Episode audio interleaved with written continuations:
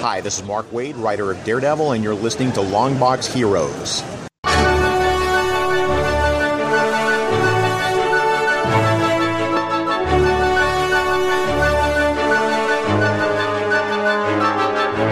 Hello, everyone, and welcome to episode 579 of Longbox Heroes, the Lamborghini of comic book podcasts. This is Joe. I'm here with Todd. Todd, how you doing? I'm doing fantastic today. Uh, you doing good? Uh, you know, uh, when you talk on a podcast and then maybe for a super secret science job all day, uh, you really notice that the hole in your lip hasn't completely healed. Oh, we're gonna put some salve on that and get it better. Uh, it just has to be a delicious salve, so I lick it off and it doesn't give get it time to to do its magic. See, I think it should be a bad tasting salve. That way, you won't, uh, you know, be uh, licking it. Well, if it's in my mouth, I'm gonna lick it either way, you know. That is true. That and this is the clean show, so you know. I'm being good. All right, be careful there. Right. No, it's just one of those things where like I I, I can't put something over it because where the bump is inside my mouth, Mm-hmm. but I don't even know if it's that noticeable. But like I notice sometimes I'm like, oh, it's getting in the way, and like I'm like stumbling over my words because of my giant inflated lip. Right. And I hate when you mess up words. Oh boy. I never tweet from the wrong account, I'll tell you that much. that is true. Uh, that's why I have several devices. That's so uh if uh this is a bonus for those who attended Twitter class on After Dark this week or will attend Twitter class on After Dark this week. If you have multiple accounts, sometimes it's best to have them on multiple devices or if you're an old like me that does desktop browsing uh uh Twitter, it's good to have different browser apps like oh uh you know Chrome is for this and Edge is for that and Explorer which still kind of is hanging in there is for this and Firefox is for that, you know, and Safari is for this. For dolls. Right. Right. Oh, did I tell you the new one April came up with? And we'll get to comic book stuff here shortly, I promise. I'm on. What did April come up with? so she was equally as disgusted with Doll Dude as she was with Toy Boy, Right. but she did counter offer with Figure Fella. Oh, so that actually sounds like something you would tip your hat to. Right. Like that's like, hello, fellow fig fella. That's my old timey radio voice, by the way. Hmm. Well, we're gonna stick to your day job, which is doing a comic book podcast. No good. Let's do that then. Uh, so we have follow-ups uh, to some stories over the last couple weeks and even last week. We have information about the upcoming local comic book shop day since they canceled, uh, you know, the fake free comic book day for Halloween. But we'll get into local comic shop day. And uh, I know Todd, you don't usually go in for that union stuff, Oh, but the no, people at Image do. Mhm. Uh, we have uh, conventions this weekend. We've got digital sales. We got what we read this past week, which was crossover number nine and Aquaman Green Arrow Deep Target number one. Uh, what we're looking forward to coming out this week. Todd and uh, Todd and Joe have issues. Todd's Art Attack, and not one, not two, not three, but four television shows to talk about this week. You teased the four shows just the way I was going to do it in my head when I thought I had to open the show. Oh, good. I'm glad. Yep. So, and uh, you're right about unions because I don't know if you know who runs those, but I assure you, it's not the Boy Scouts. Mm. No, that's a Jerky Boys line uh, Right. where Frank Rizzo tells someone that he isn't going for that union stuff. Right. I was doing back to school myself. Oh, okay. It's been a long time since I saw Back to School. Uh, maybe for the Patreon show someday. Right. Well, one day it'll be on the voting. Well, it's not going to vote voting for two years from now. It's been suspended for this year, Yes. but go ahead. All right. So we have a follow up. Um, Marvel has officially announced uh, that February, Joe Kelly's nonstop Spider Man is going to be returning as Savage Spider Man, which we knew that was going to be the title of. And officially, we th- I think we also knew this that Chris Bachalo is not going to be the artist on this. Right. Uh, I think we speculated the reason that book was late outside of the pandemic was, you know, Chris Bachalo, while a great artist, may not be a great artist that hits deadlines. And again, that's why the book is getting redone with a different art team. The artist taking over is Gerardo Sandoval. Okay. I just wanted to kind of close the loop on that thing that we had mentioned a couple weeks ago. Yep. Uh, no, I wasn't. Re- you were reading uh, nonstop Spider-Man. I kind of dropped out after the first issue. Are you going to be doing uh, Savage Spider-Man? Yeah, you know, I like Joe Kelly. I'll try to pick up anything that he does. He's one of those guys where he has a bunch of like creator-owned stuff that he had done and picked up, and like the five or the six or the however many issues was done. And he's like, "We're gonna come back to this and revisit it." I'm like, "I got you on the side list here." Along with Right. that Gail Simone project that I'm not going to bother about because she just ignores me when I tweeted at her.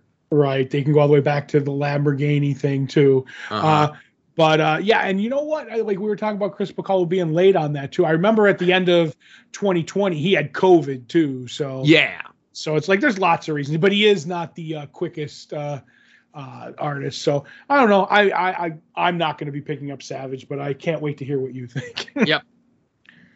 Uh, so we talked uh, a week or two ago about Image no longer doing uh, second printings on stuff for the foreseeable future. right. Uh, but outside of that, they have uh, instituted a new retailer exclusive program. Mhm. Um, you know, obviously putting in different incentives for different covers and stuff. Um, you know, if you're going to order any, you could order the specific variants, but you have to order like 500 of each.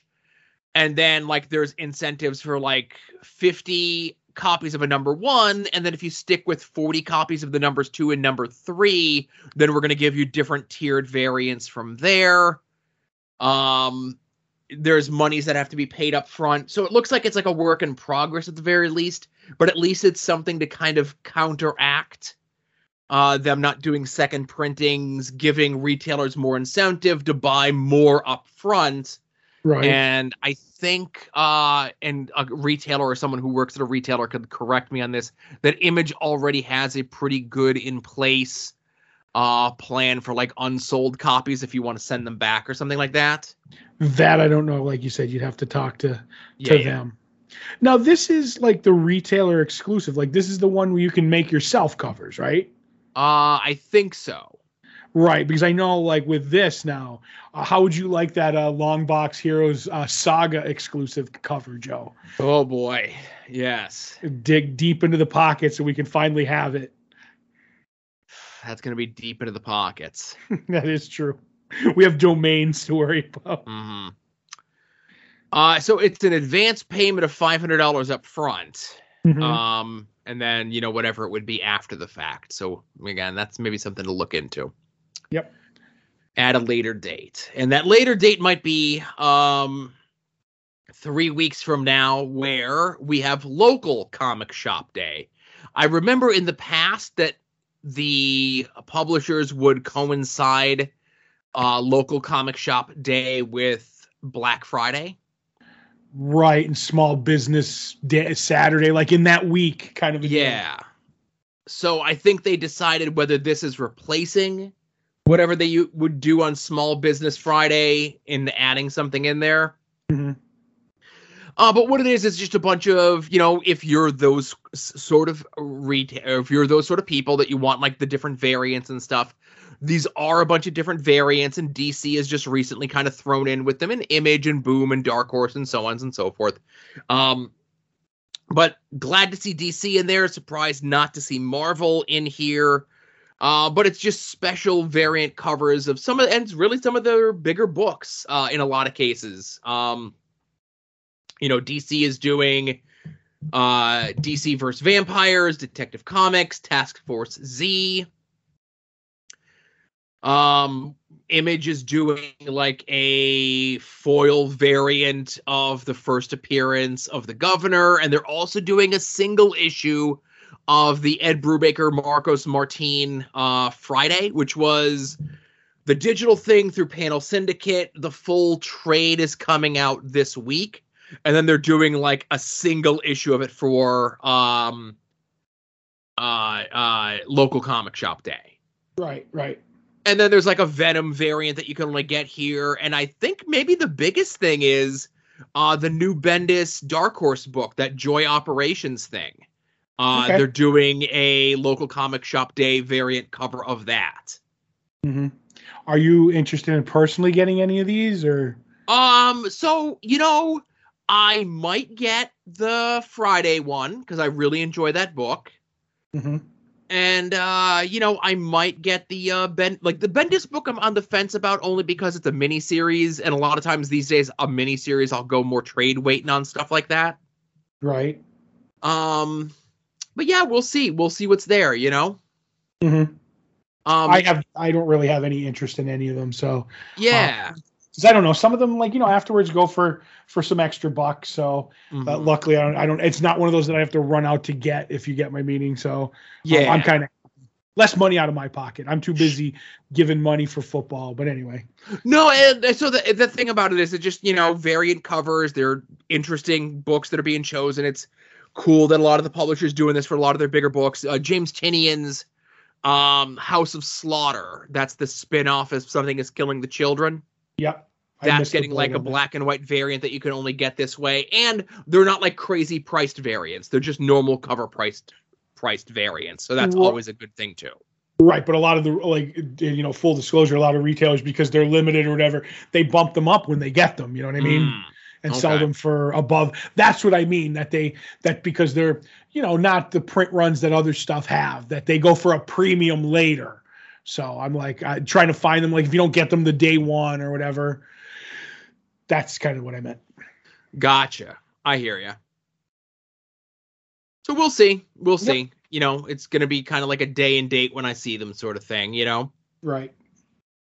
Uh, but last but not least, uh, this week, um, staffers at Image Comics have decided to form a union, the Comic Book Workers United. hmm And the long and the short of it is, you know, is your typical, you know, things that a union would do. Um, most notably, um, you know, salary transparency, benefits, that sort of thing. Right. And just to kind of be included in any sort of decisions that would affect their jobs in the company. Now, I'll be honest with you, I'm not in a union, but my family is a union family. My dad and my brothers were all in the unions um, as well. And I understand there are both pluses and minuses to the two unions. Um, But I typically lean toward you being in some sort of service or trade industry. Um, I, I, you know, I, I know more so that there's a lot of benefits for the unions. hmm Um, my family was never like because we always owned our own businesses and stuff like that. So I was never like a union family, like like you said yours was.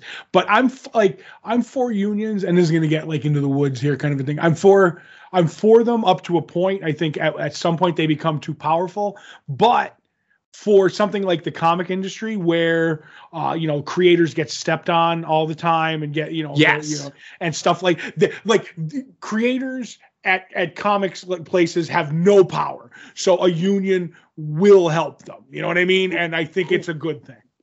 Right, and that's what I think is like the kind of beneficial thing to it, at the very least in this. And I think this would be the first ever like publishers employees union attempted to be formed in like comic history, right? uh attempted to be formed? No. I know someone said because i was looking through some of the tweets as they were discussing it.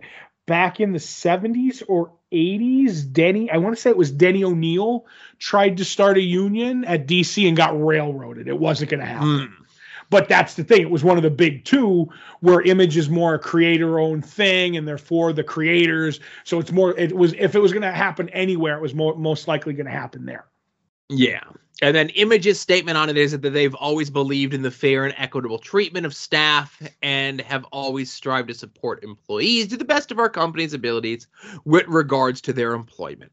And that's not hmm. them supporting or decrying the union, but it is a very wishy-washy statement. Right. Um, and I'm just going to give one quick story as to why I'm anti union sometimes. And this is more of a joke. One time I was home watching TV and I was watching The Simpsons. Yes. my brother's girlfriend. He came home with his girlfriend one night, and she walked in and told me I had to turn off the TV, and she shut off the TV because Simpsons was animation, it wasn't Union, and I couldn't watch it. And I was like, not in my house, like not in this house. Like my brother knew she had made a mistake to me.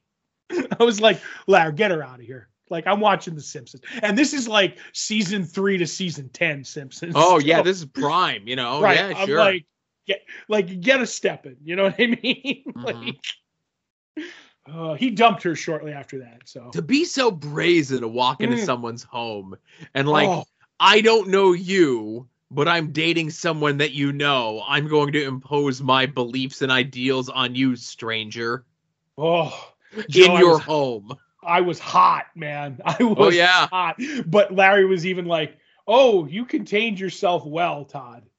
I will give it to you." I was like, "Yeah, I wasn't gonna." It, this was young when I was young and you know crazy, so it was like I was very restrained.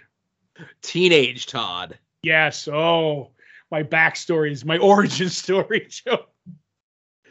That'll be for your zero issue or your negative one issue or something like that. There you go.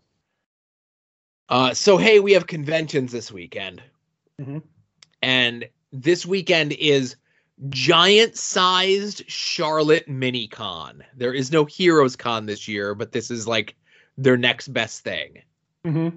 And uh, it's actually pretty big uh, for being giant-sized and mini at the same time.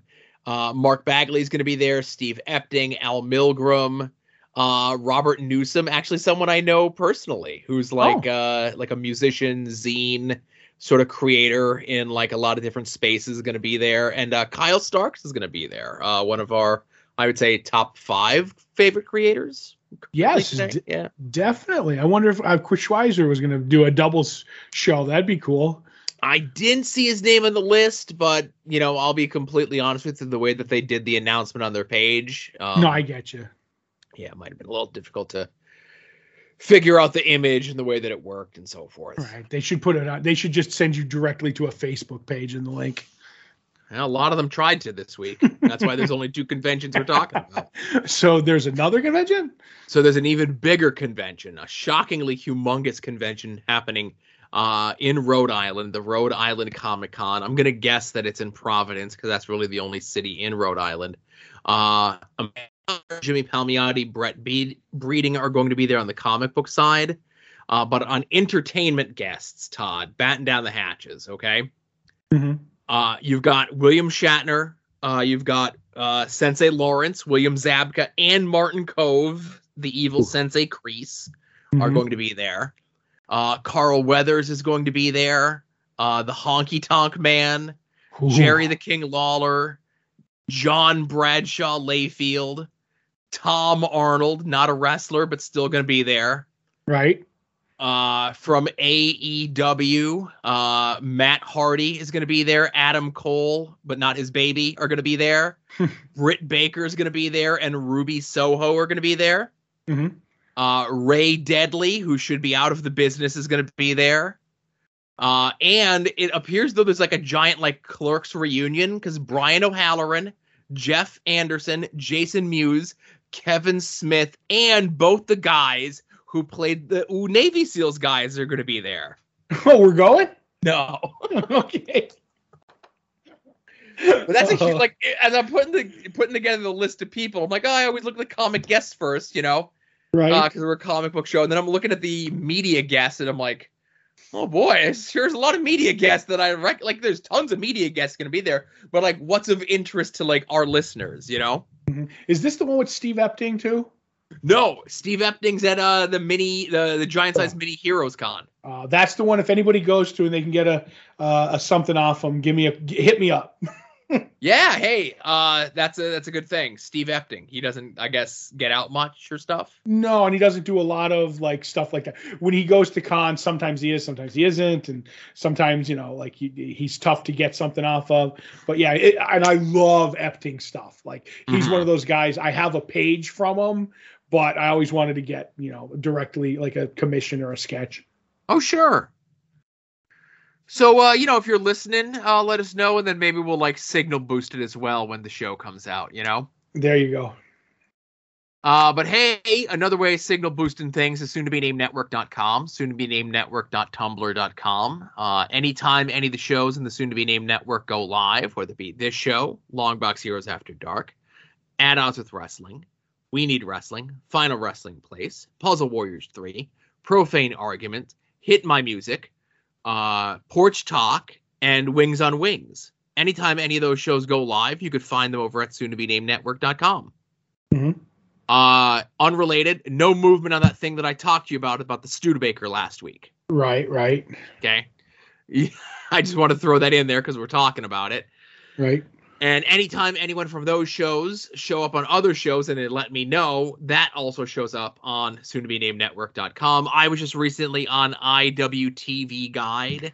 And one, not only did they break format, two, it was their longest show ever, which I had previously set the record for their longest show ever previously. And they, uh, I think, booked me again to come on sometime in January. So, I'm sure every time you come on the show, they start with, "It's going to be a short show." Oh boy. I try, man. I try, but you know, I I, I blather. You know. You're you're you're a wealth of knowledge, Joe. Useless knowledge, but a Yes. wealth of knowledge. Yes, I say if it could help no one nowhere, I know it. Exactly. Uh, you'd also check out some of our friends, Kevin Hellions over at Mass Library, his weekly podcast that goes up on Thursday, Hellions Talks, uh, and his blogging that he does of various trades and so forth, videos that he puts up as his finds at thrift stores, dollar stores, Five Belows, and so forth. Uh, Rick Williams, the Chop Shop, all those cool resin and glow in the dark sci fi fantasy wrestling figures that he does. Jason Sandberg's Jupiter and Chris Runt's Battle Monsters, both listeners of our show, uh, both put out their own self-published comic books that you could find over at Comixology. And of course, I would be remiss not to mention our local comic book shore, store, which is becoming a haven for dogs recently. Oh, it is. It is a. It's like it, more of, than a fire hydrant, a haven for dogs. Two by my count. Mm-hmm. uh, comics on the green uh, whether you do not have a comic book shop in your area or you do not have a good comic book shop in your area let our comic book shop be the comic book shop for you. Uh, they do a very thorough very complete mail order subscription business whether you're getting books sent to you weekly bi-weekly or monthly.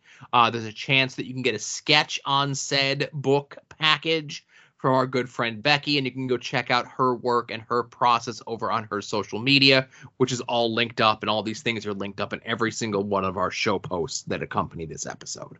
Mm-hmm. Uh, also, if you're not a physical media uh, person when it comes to comic books, there's still a ton of sales going on. Uh, digitally, uh, IDW's horror sale is still hanging in there. Dark Horse having a sale on Hellboy related stuff. Titan has added a Doctor Who sale, I think, because Doctor Who is back. Yes. Uh, DC having a Joker's Greatest Stories uh, sale. And anytime that there's a sale like this, I always like to plug because it is really one of my favorite and underrated uh, Joker stories. That Emperor Joker story that was more of a Superman story, but I think should be included in this Mm-hmm. because you know it's a Joker story. It should be included in the greatest Joker stories ever hooled. You know. Right. Still never Um, read Emperor Joker. Ah, again, if only we weren't reading something else. You know. Right. Uh, but yeah, that you know that's included in the sale, so definitely check that out for just a different take on a uh, a Joker tale, if you will. Uh, then Marvel is having a sale on new Avengers related stuff and Eternal stuff for some reason. I wonder if there's a f- film coming out. Yeah, I wonder. Uh, so let's get into what we read from this past week, Todd. I'm going to kick it over to you to start with uh, what you were most looking forward to coming out last week. Which is Aquaman Green Arrow Deep Target, written by Brandon Thomas, artist Ronan Cliquet. That's how I'm guessing you say his name. Um, this has this basically has two storylines going on at one time. One is a like evil scientist who's conducting time travel experiments throughout the story, and we find out that like it was two years ago, 18 months ago, like throughout the story, we keep jumping closer to present. Um, and then one of the, uh, the other story is that uh, Green Arrow is going down to Atlantis to break into Aquaman's uh, throne room, his his bedroom. I'm not really sure what room, but he wants to talk to him. And they go down. They end up getting in a fight. And because of something which we're inclined to believe is these time travel experiments, but it's never truly like stated, something has interfered with both of their lives. And I'm going to give the bit away. That's really the the the spoiler in this. I don't like doing it, but it's the the only thing in this book that like sells it is that for some reason Aquaman is now living Green Arrow's life, and Green Arrow is living Aquaman's life. Both know how to do the other's thing. Like uh, Ollie can swim underwater and breathe, talk to fish, and Aquaman can can uh, you know use a bow and arrow, and they understand all it. They don't know what's up, but they're like, "You did it," and the other one's like, "No." So basically, misunderstandings uh, happen, and the, in the end, they're like, "Oh, we're gonna go figure this out," uh, and the we figure that they're heading to this time travel experiment. People, um, it's a very light story. Everything I've told you is like that's the story. Uh, I I couldn't add any more to this review if I wanted because it's very light and airy, but I do like the gimmick of uh, them switching, and they both make fun of the other the classic jokes like, "Oh, you just have a bow and you just you know swim," and it's fun. And they rip apart each other's lives in different ways. Like Aquaman has no need for wealth, and he's like, "All your useless wealth, Ollie," and he's like, "Well, I like my wealth, but I don't want to live underwater." And I'm like, "All right, all this is fun, but there's nothing to this story other than the the switch." Uh, I'm actually going to read more because I like the idea of the Switch, but I've just told you the whole book from beginning to end. So is this like the beginning of an ongoing? Is this a mini series? I thought this was like a one shot or something. I thought it was too, but looking at the cover, like everything now, I will give DC credit has their limited series stamp on the cover, which they never tell you when you order issue one. You know what I mean? That I know. But now it's one of seven. Okay. So it's going to be a mini series. So hopefully everything will revert when it's all over. But like I said, not much here in the first issue. Right. Okay, so uh, this my book, crossover number nine, uh, written by Donny Cates, primarily art by Geoff Shaw. Mm-hmm. Uh, did you read this? Yes, I get this book. Okay, so again, we get books, but sometimes you know things fall behind, things don't get read in time for the show. Um, so we have the story of everything that's going on with uh, Ryan and Ellie. Mm-hmm. Ryan is very concerned about Ellie's well-being, while Ellie is being questioned by uh, Walker and Pilgrim from the Brian Michael Bendis comic uh, Powers, which you have never read, right? Right. I have no idea who these characters are. Okay, so they do a bit in the book, and uh, they do a bit in the book where Walker and Pilgrim are questioning Ellie, Mm-hmm. and Ellie realizes that this is a bit out of the Powers comic book, Mm-hmm. and she kind of puts her foot down that she's not going to do it. Um, and I thought if you had ever read Powers, um, this was so hilarious. And like she even starts questioning them back of like, okay, at what part of the storyline are you guys from? And Mhm. she starts asking them questions like this or this and this, and she's like, okay, I know where you guys are. And that's kind of sort of a way because there was a bit in the book um where you know uh the lead character Walker used to be a superhero. Now he's on the force and he's keeping his superpowers secret, but all the superhero people know him. Um, and it was like kind of an interesting, you know, police procedurally thing with superhero stuff in there. And then Bendis kind of started getting all up in his head about it and it's like this story begins back at the dawn of man and there's monkeys and all this other stuff right and it's like Hmm. okay we're way way far away from what the story originally was supposed to be right Mhm. So i feel as though ellie kind of questioning that was like okay is this before the book got bad is this when i'm talking to you guys you know Which is a good gag, but I had no idea. Right. So that's the thing. A, a gag that's lost on you having never read Powers, but just the way that the dialogue was the way that the panels were laid out, and all that sort of stuff, right? Right. I will say this about that gag though. Yes. Is it works in that I do understand her questioning where in a storyline someone is. Do you know what I mean? Like, so it works to an effect, but not the way it worked for you. But I also like really quick to interrupt you and I'll let you get back is where because it's Brian Michael Bendis related, the one character keeps saying it, it- it's just going to be people in room talking and talking and talking and talking, Yes. and I'm like, that's a Bendis book. But go ahead. So I- I feel as though this was like a big monumental issue for this storyline. And I know that you'd said like some of the delays kind of hurt your enjoyment of this, but the fact that whether Ellie comes to the realization herself or Ryan is more or less told the revelation that this is a world where the comic book characters exist and someone is out there killing the comic book creators well, if the creator is dead, what happens to the creator? To the yes, to the characters, you mean. To the character. And I'm like, ooh, that's like such an interesting take on it, right? Mm-hmm. And without getting too far into spoilery stuff uh, in the end, but this is not the only book that we'll be talking about this week that does an homage to Batman's origin. Right. I will say this though, Joe. Yes. Fool me once on Madman.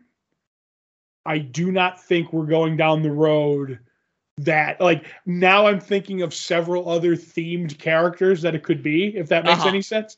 Because I was like, oh, you got me before, but you're not getting me again. Because if you get the get that you're trying to do, uh, I think we would have heard about it. Yes. so, but it's very interesting, and I like it, and I like like the whole bit about where the creator has his conventions and how it works. I'm like, this is all fun. Yes, this book being late does hurt it, but I will admit the last couple of pages, I was like, all right, I'm back on board. Yeah, yeah.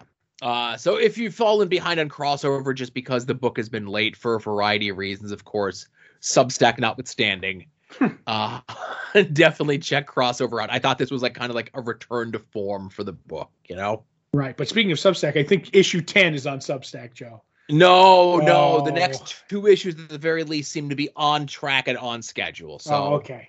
Let's talk in 2022 before we start running a poor Substack to the mod, you know? Yep, yep. Uh, so there's that. That's what we read from this past week. Let's get into what we're looking forward to coming out this week.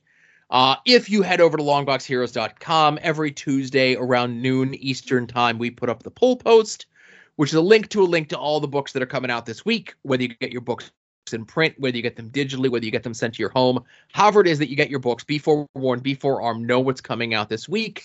Still no bags and backs, I think, right?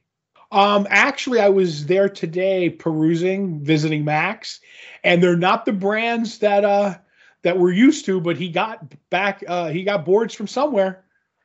There was that might be those imported ones from Greenland. He was telling me about two weeks Oh, ago. There you go. That were you know flown in. They jettisoned the Spectrox so they could fit the backing boards in. So I'll tell you this: it definitely was not our retailer. Okay, Mm-hmm. uh, and it's I'm it's either a retailer that no longer exists, which is plentiful in our area, or it was a convention in our area. Okay, Right, right. where I went, and I bought back issues. And you know, whatever, like they were bagged and backed, whatever. It's like, oh, it's a full run of like slingers or something like that. I'm like, oh, I'll get a full run of slingers, you know. Mm-hmm. And as I'm bringing them home, I notice that the the bags themselves are kind of flimsy. You know, they're like, eh, whatever. So I'm like, I'll rebag and back them. Board. And when I take them out, the backs. Seem flimsy as well. Oh, what were they like? Cardboard from something? From cereal boxes. Oh, you're supposed to use the other side of a cereal box to write comics with an X on it so you can advertise for your table. Oh, no, wait, that's empty beer case boxes. Yeah. But it was like the whole run of slingers was all, all the bag all the backs on the bags were uh cut to fit uh cereal boxes. I, I will say this: if you're if you have comic bags and in there are pieces of cereal boxes, those are backs. Boards are what you should buy for from the real distributor. You know what I mean? Yeah. And if you can get in with PGX, that's the way to go, Joe. Did you see they replied to you? Yes, to to the bassist. He was like, "Why don't we, you know, with we're because I I wanted to flip them, the ones that I had." And he's like, "Well, you should get them. Uh, what was it? Uh, graded. You get you get bags and boards graded. You should go through PGX. And PGX, I think, did the what the scratching the chin emoji." Yes. I was like, "Hey, we got that's the most we've ever got from PGX." We make fun of their practice in a public forum. They reply. When we contact them privately about an opportunity, they ignore us. There's that word again. so Todd and I attempt to guess what the other is most looking forward to coming out this week. Uh, we have only a few weeks left in the year, and I have a two correct guess over Todd. So I can play fast and loose, but I'm not playing with the house's money just yet. Oh, I can't imagine. Luckily, we both have uh, light weeks this week, and I have to ask you as I look at your books. I always like to do this on air. What is Newburn? That is the new Chip Zdarsky detective book from Image. Ah, yes. You believe you know the one, right? Or now that now that you say it, I know. Okay. But I think the book that you're most looking forward to coming out this week would be Human Target Number One. That if that was the layup of layups right there. Even though Newburn, you know, would be a good guess. And I do like Tom Taylor for Dark Knights of Steel, but Justice League International related stuff, and I don't know whether it's going to be good or bad yet. Yeah, that's the book I'm most looking forward to, Joe. Mhm. Um, I'm looking over your stuff too. My bad is the new uh, Mark Russell, not the uh, musical political satirist, but the other one, right? Yes. Okay. Um, is the book you're looking forward to also Human Target number one? No, it's Is not. it my bet? no, it's not that either. Is it Dark Knights of Steel? It's Dark Knights of Steel. Oh my God, Joe! All right, I officially give up on uh, this year, so you could just take the the W and we could stop now.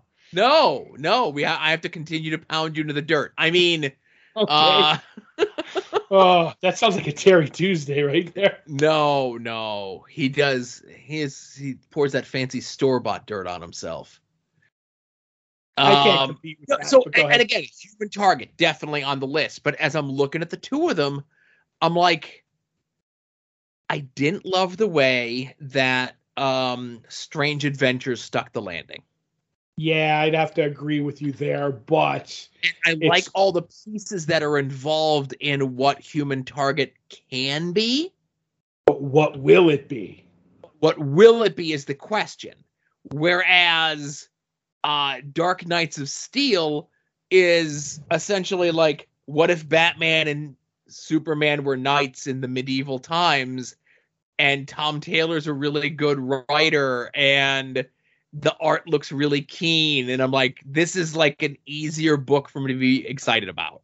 Okay. I think you're lying. This is the one time I'm going to say it. No, I'm kidding.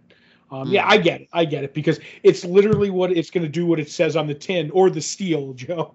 Right. So while you're over at longboxheroes.com, be sure to check out all the other stuff that Todd and I have done, whether it be past episodes of this show, past episodes of Longbox Heroes After Dark, or the 2021 Smash sensation Todd and Joe have issues, where we are rereading the mid to late 2000s run on Jonah Hex by Jimmy Palmiotti and Justin Gray. And we are coming toward the end of the much maligned, maybe redeeming itself, maybe not, Spider Clone saga. Right. Uh, so I had two issues of Jonah Hex to read this past week, issues 57 and 58. Um, again, we can kind of go over like the bullet points on these sort of things. 57 uh, starts out two kids fishing, talking about tall tales in regards to Jonah Hex. Uh, one kid heard a story from crazy Mr. Davis, the drunk down the road, Right. of the one time that Jonah Hex killed 10 men with one bullet. And then we get kind of a fictional recreation retelling of this, hmm uh, which was a lot of fun in and of itself, a little thing like that. And I was thinking that maybe we were going to get uh, an issue of, you know these kids and maybe some other kids telling stories about Jonah Hex that were kind of fanciful, uh, like that one episode of Batman the animated series. Yeah, the one time the Batmobile drove right up the wall, Joe. That's right. Oh, Joel, you and your stories. right. Um, but then we're kind of kicked back into reality, uh, where the one kid's father shows up and is like, "Yeah, we got word of Jonah Hex is in town. Uh, we're closing up the school and we're requesting everyone to stay indoors for the next week, or you know, he got himself a hotel room, so he's going to be here for a while." And I'm like, oh, okay, I like this. Like, here's how real people actually react to Jonah Hex showing up, not the usual miscreants and sheriffs that Right. Jonah seems to attract, you know? Right, right. Uh, so I thought that was like a fun bit that we get this late in the thing, you know? Uh, but obviously, these kids are curious. Jonah Hex is in town. Uh, so they decide to sneak out late at night just to get a glimpse of Jonah Hex. And not only do they catch a glimpse of Jonah Hex, but I would say the majority of the Jonah Hex Rogues gallery shows up. Uh, Bat Lash, the Trigger Twins, Scalp Hunter, Nighthawk, and Cinnamon all show up Right. Because they're all on the uh, trail of Bloody Jack, who's got a $500 wanted dead or alive bounty on him. Mhm. And uh, of course, Jonah and Scalp Hunter have some previous issues. Um, then uh, Bloody Jack shows up, and the kids have to reach for cover while there's a big giant shootout in the middle of town.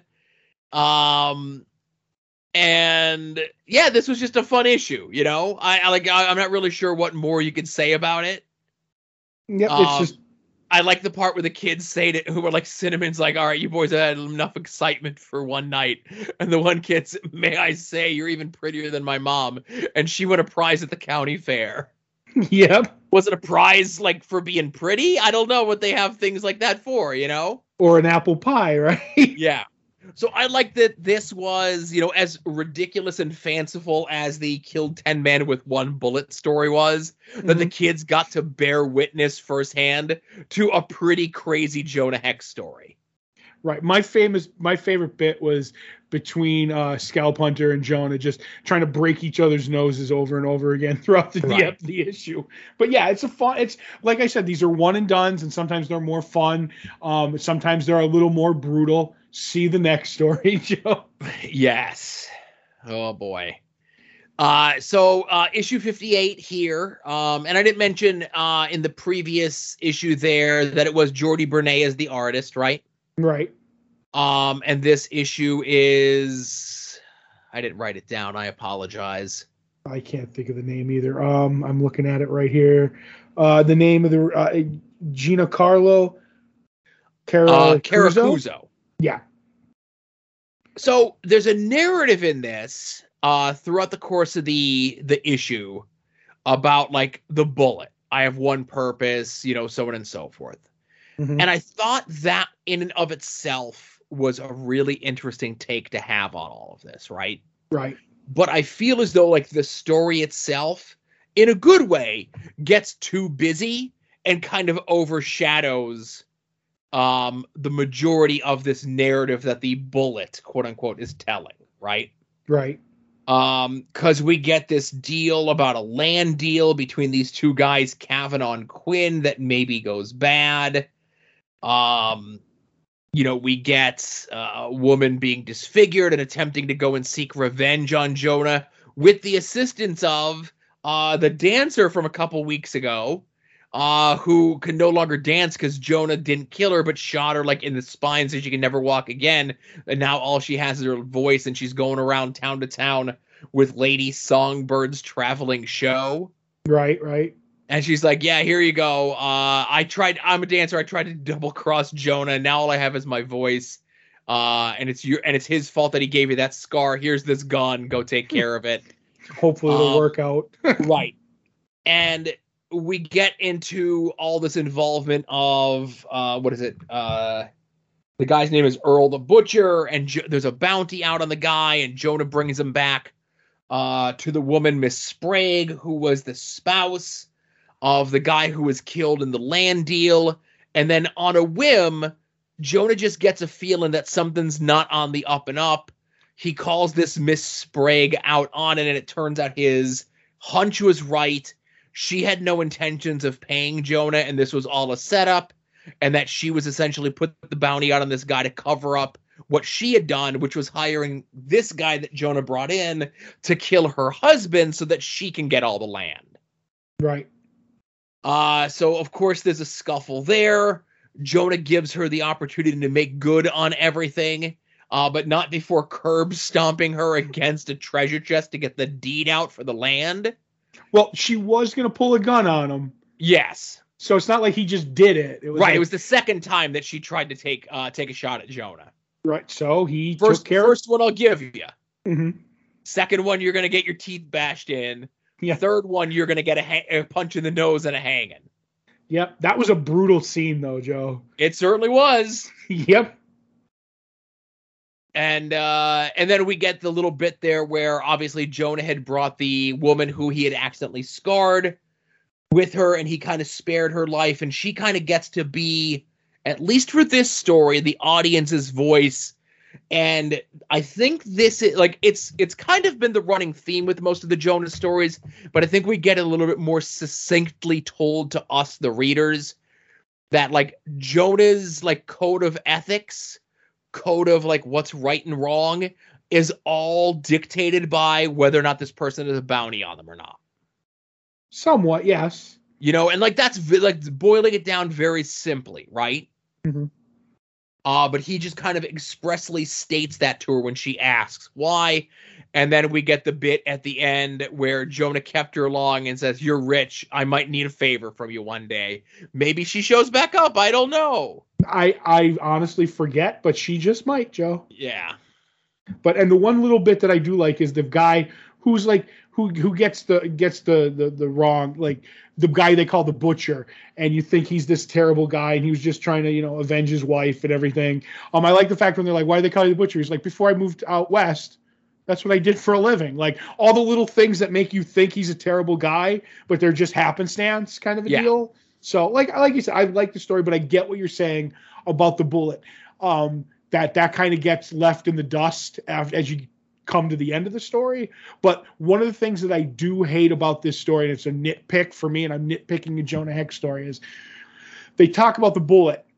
And then when it's over, the the empty shell casing is laying on the ground, like whether it fulfilled its duty or it missed or it says whatever. And I'm like, revolvers do not eject shell casings Oh boy. you know, like a, like an automatic. I'm like, Yeah. So this makes no sense to me. Like how the shell would come out of the gun and lay on the ground. Uh, just but that's the only thing about this story that bothers me. I hope someone got fired over that blunder. I do too. So let's let's get into some Spider-Man, Todd. Right. So uh, sensational Spider-Man number four, Blood Brothers by Dan Jurgens um, and Klaus Janson. Uh, but well, Dan Jurgens did art and Klaus did finished arts. Um, but uh, basically, it's Peter has the Peter is back in town. Powerless Peter, by the way, so I can get that out of the way. Um, he's back in town because Jonah wants him to get pictures of that Spider-Man with uh, the skeleton that he stole. So Peter ends up doing it, and he gives it to him. And uh, this is the one thing that I will always give credit. And I was discussing this with someone today. Um, as bad as this these sto- the clone stories can be at any given time, Dan Jurgens once again has Jay Jonah down, where he brings in Peter, and he's like, "Yeah, I had you know four days at this." The four seasons or whatever, and you know, I'll give you this amount of money. And Peter's like, No, you told me two weeks, you know, at the best hotel in New York, and you're gonna give me three times that. I'm going to take these pictures and I'm going to take them somewhere else. And, you know, Jay Jonah does all the cliche things that he's going to do to try to talk him down in the money. But uh, in the end, uh, Peter gets the best of him and gets paid. And Jonah gives away the, the, the prize when he says, I've got the wall crawler now. Um, when I, I hired a forensic specialist who will reconstruct that skeleton when I get my hands on it. And this picture will help me get to the bottom of it. And Peter's like, Oh, I thought giving the picture would like like satisfy him and he'd go on to his next thing. But we got problems now. So uh cut to Ben Reilly working at the coffee shop and he's thinking about uh the girl what's her name? I keep forgetting it. Uh jessica. Jessica, who he has found out that she is the daughter of the burglar, and she's obsessed with him, and he's not sure what he's going to do about it. Um, but she's basically, uh, uh, what's it like? Kind of like, oh, you've been you've been avoiding me, and he's like, ah, uh, you know, everything's okay. And they go out somewhere, and uh, a bunch of like cop cars come flying by. P- Ben's spider sense goes off, and he's like, "Oh, I gotta go." Gives one of his lame excuses, and even says, "I have to to work on that." Um, he goes, he stops basically a jewelry store heist, um, and when he's done, because uh, Jessica's a reporter, she goes off to try and get pictures of it, and when he's done, she ends up snapping a picture of Ben without the mask on, and she realizes who he is, and his spider sense ends up getting the best of him, and he ends up figuring something happened. He goes, he finds her, and they try to talk, and she's like, "Leave me alone. I don't want to talk ever again." He's like, "Oh boy, I'm in trouble here." Um, so he goes to see Peter afterwards, and they're burying uh, the skeleton in the cemetery because he gave Ben the information about like what Jay Jonah wants to do with the skeleton. He's like, okay, this will be the the best of it. They talk a little bit about uh, the the burglar because the burglar died under Peter's watch actually, um, and they end up discussing the clone and that uh, like you know well it it doesn't work out what it could be because Trainer said you know I'm the real one and you're the clone, and Peter basically says Trainer's tests prove nothing. I never trusted him. He was your friend, not mine. It was in his best interest to to you know to have you be real. And he's and Ben's like lighten up, uh, but I I know he didn't rig the test. And he's like, well, how do you know someone else didn't? Something something's not here, and I and I'm gonna get to the bottom of it. Um, uh, and he's like, I'm gonna work alone. I don't need your help. And Ben's like, great, just great. Um, and while at the end, Jessica is basically thinking like, what could I do? Spider-Man, the man who killed my father. I have a picture and talk about an opportunity for revenge, Joe. Oh boy, there's that word again. Yep. So, our, like I said, an okay issue. We I could start to see the wheels coming off the bus about, uh, like we said, the clone, like what's who's the real clone, and we're going to start reverting it. But like I said, I will give Dan Jurgens. He's given his all to these stories. You know what I mean? Right. So you mentioned about the Jay Jonah stuff, but it's so strange, especially during this run, to see any Spider-Man, whether it be Peter or Ben, mm-hmm. like fight crime and quip. Right. And reading these issues makes me sad that Dan Jurgens didn't get like a legitimate dedicated run on Spider-Man that wasn't bogged down by all this nonsense. Right. I'd like to actually see him come back maybe. Yeah. But I think yeah. we're so far away from the Spider-Man, like this Jay Jonah. Like, I honestly don't think Dan would want to write even today's Spider-Man. You know what I mean? Yeah, you never know. I'm not a saying job he would. a job sometimes. Well, you get what I'm saying. He's got work. He doesn't need to work. Exactly. He did Death of Superman. The I, the residuals are still coming in for that probably, but only if they had a union. Joe, he would have done better. uh, again, with the loss of uh, J.M. DeMatteis on these books, you know, uh, Dan Jurgens is the lone holdout of like any sort of, you know, uh, interesting writing, good, bad, whatever, interesting. Mm-hmm. Not even Tom DeFalco on uh, Amazing Spider-Man four eleven. I wanted to say seventy seven. The number on the on the front uh, threw me off. So basically, after last issue, he has his picture of Spider-Man um, and he ends up putting a hundred thousand uh, reward for the return of the stolen skeleton.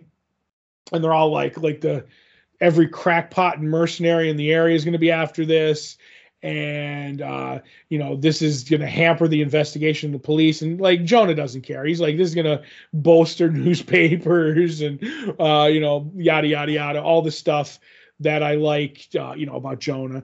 Um, Ben's on the hunt for trainer because he's missing at this point. Um, so he's like looking around. He goes to his old place, finds that it's pretty much been cleaned out except for a couple boxes. So he ends up uh, putting a tracer on one of the boxes just in case it happens. Um, uh, Ben's leaving as he goes back to his apartment to change into his clothes. As he's leaving, he sees the landlord and he tells her there's no heat in the apartment. And she ends up going, like going off on him, like no heat, like maybe because there's no fa- funds from that bum check you gave me for the rent. And she's like, you know, you're a deadbeat. And he's like, oh, uh, I'm gonna make it good. Uh, so it's like he's like, up, oh, something's wrong here.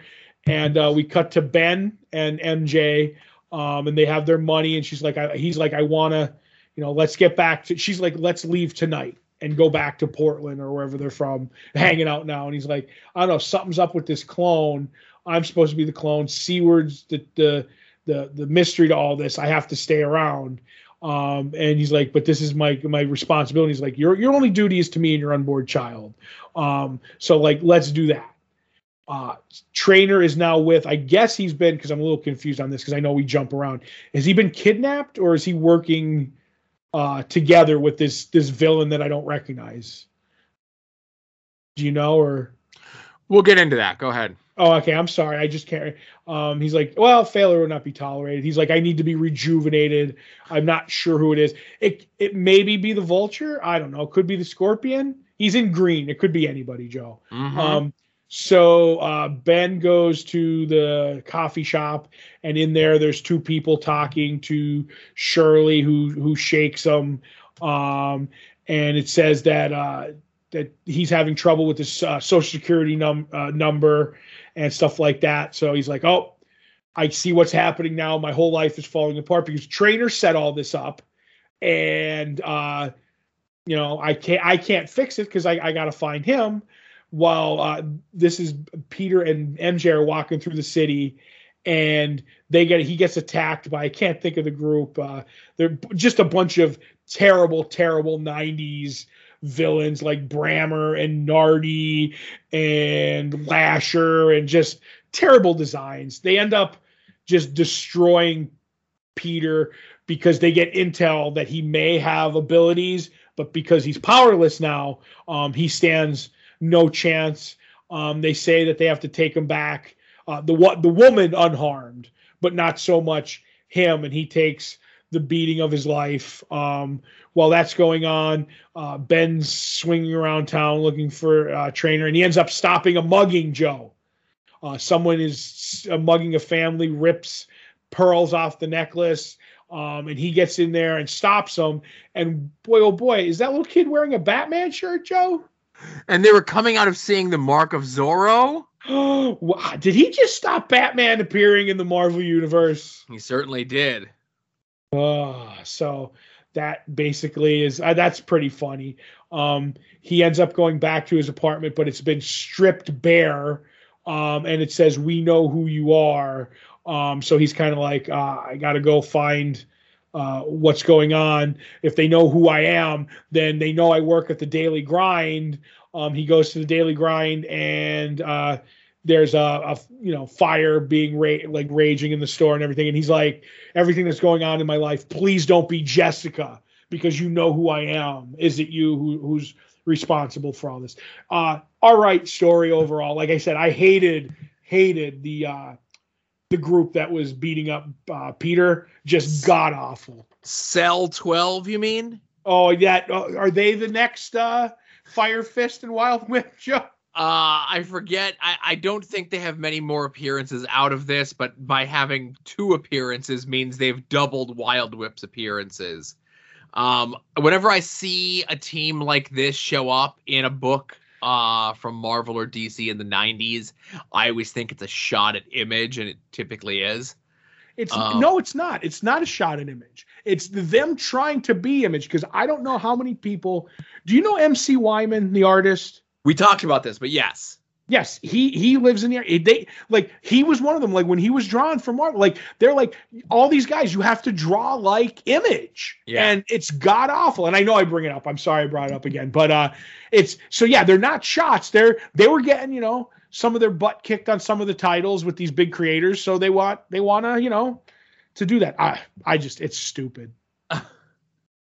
so uh, you know, obviously you mentioned from Sensational Four with the skeleton showing up and the skeleton allegedly being the original clone. Right. and we were supposed to be led that Peter was the original clone, right? And then now we have that villain that trainer is working with. Uh, the villain's name is Gaunt. Is it said in this issue, or is you just telling me? It's not said in this issue, only Okay. because the way my stupid mind works is I don't know the villain's name, but I know his shoot name, if that makes any difference. oh my And god! if I say his shoot name, that's going to tip off what's going to happen in the next like several weeks as we wrap everything up. so he's someone we know pretending to be Gaunt. He's someone we know. Okay. And Oh. I, I I use I use we loosely, okay? Okay. right. We'll get to it when we get to it. But uh, if this is not the official beginning of the reworking to put Peter back in as Spider-Man, Mhm. um, you know, obviously the thing with the clone skeleton being found, uh, all of Ben's life falling apart, not having a real social security number, not having access to his funds, all these things, right? Mhm. Um, the, this is the official machinations of them attempting to fix what they did through the clone saga. Yeah. Okay. I won't. I was. I'm just an asking questions guy. I'll stop yes. though, Joe. Listen, this is just asking questions podcast. I completely understand. Right. Right. Uh, so next week, uh, two more issues of each. We got two issues of Jonah Hex, 59 and 60, and uh, parts three and four of Blood Brothers in Spider-Man 68 and Spectacular Spider-Man 234. I'm super excited to get to the end of this, Joe. Yes, we're getting close. It's almost at the end. Right, just so I could find out how it all turns out. That's the only reason I want to get Uh-huh. to the end. I'm not darting my eyes back and forth really fast. So, um, Todd, did we have any art attacks this week? We did. We had one from the handsomest guy to ever contribute. Uh, I did. It was The a art doc- collector? What? The art collector? No, no, no. He's the second handsomest. Oh, okay, Um, good. uh, from me, a Doc Shaner flash I got in my sketchbook during Baltimore this year. It was a quick doodle, but it leaves me with only two pages left. And like the Twilight Zone uh, grandfather clock, when I get those pages filled, I go on to the great beyond. Joe. well, let's keep you away from conventions for the time being, huh? yes, yes. Uh, I like that piece. I like the speed lines. Right. They're not stink lines, they're speed lines, Joe. You're Exactly. right. You're right. But that's Uh, all the art attacks this week. That's it. Just the one. Yep. Okay.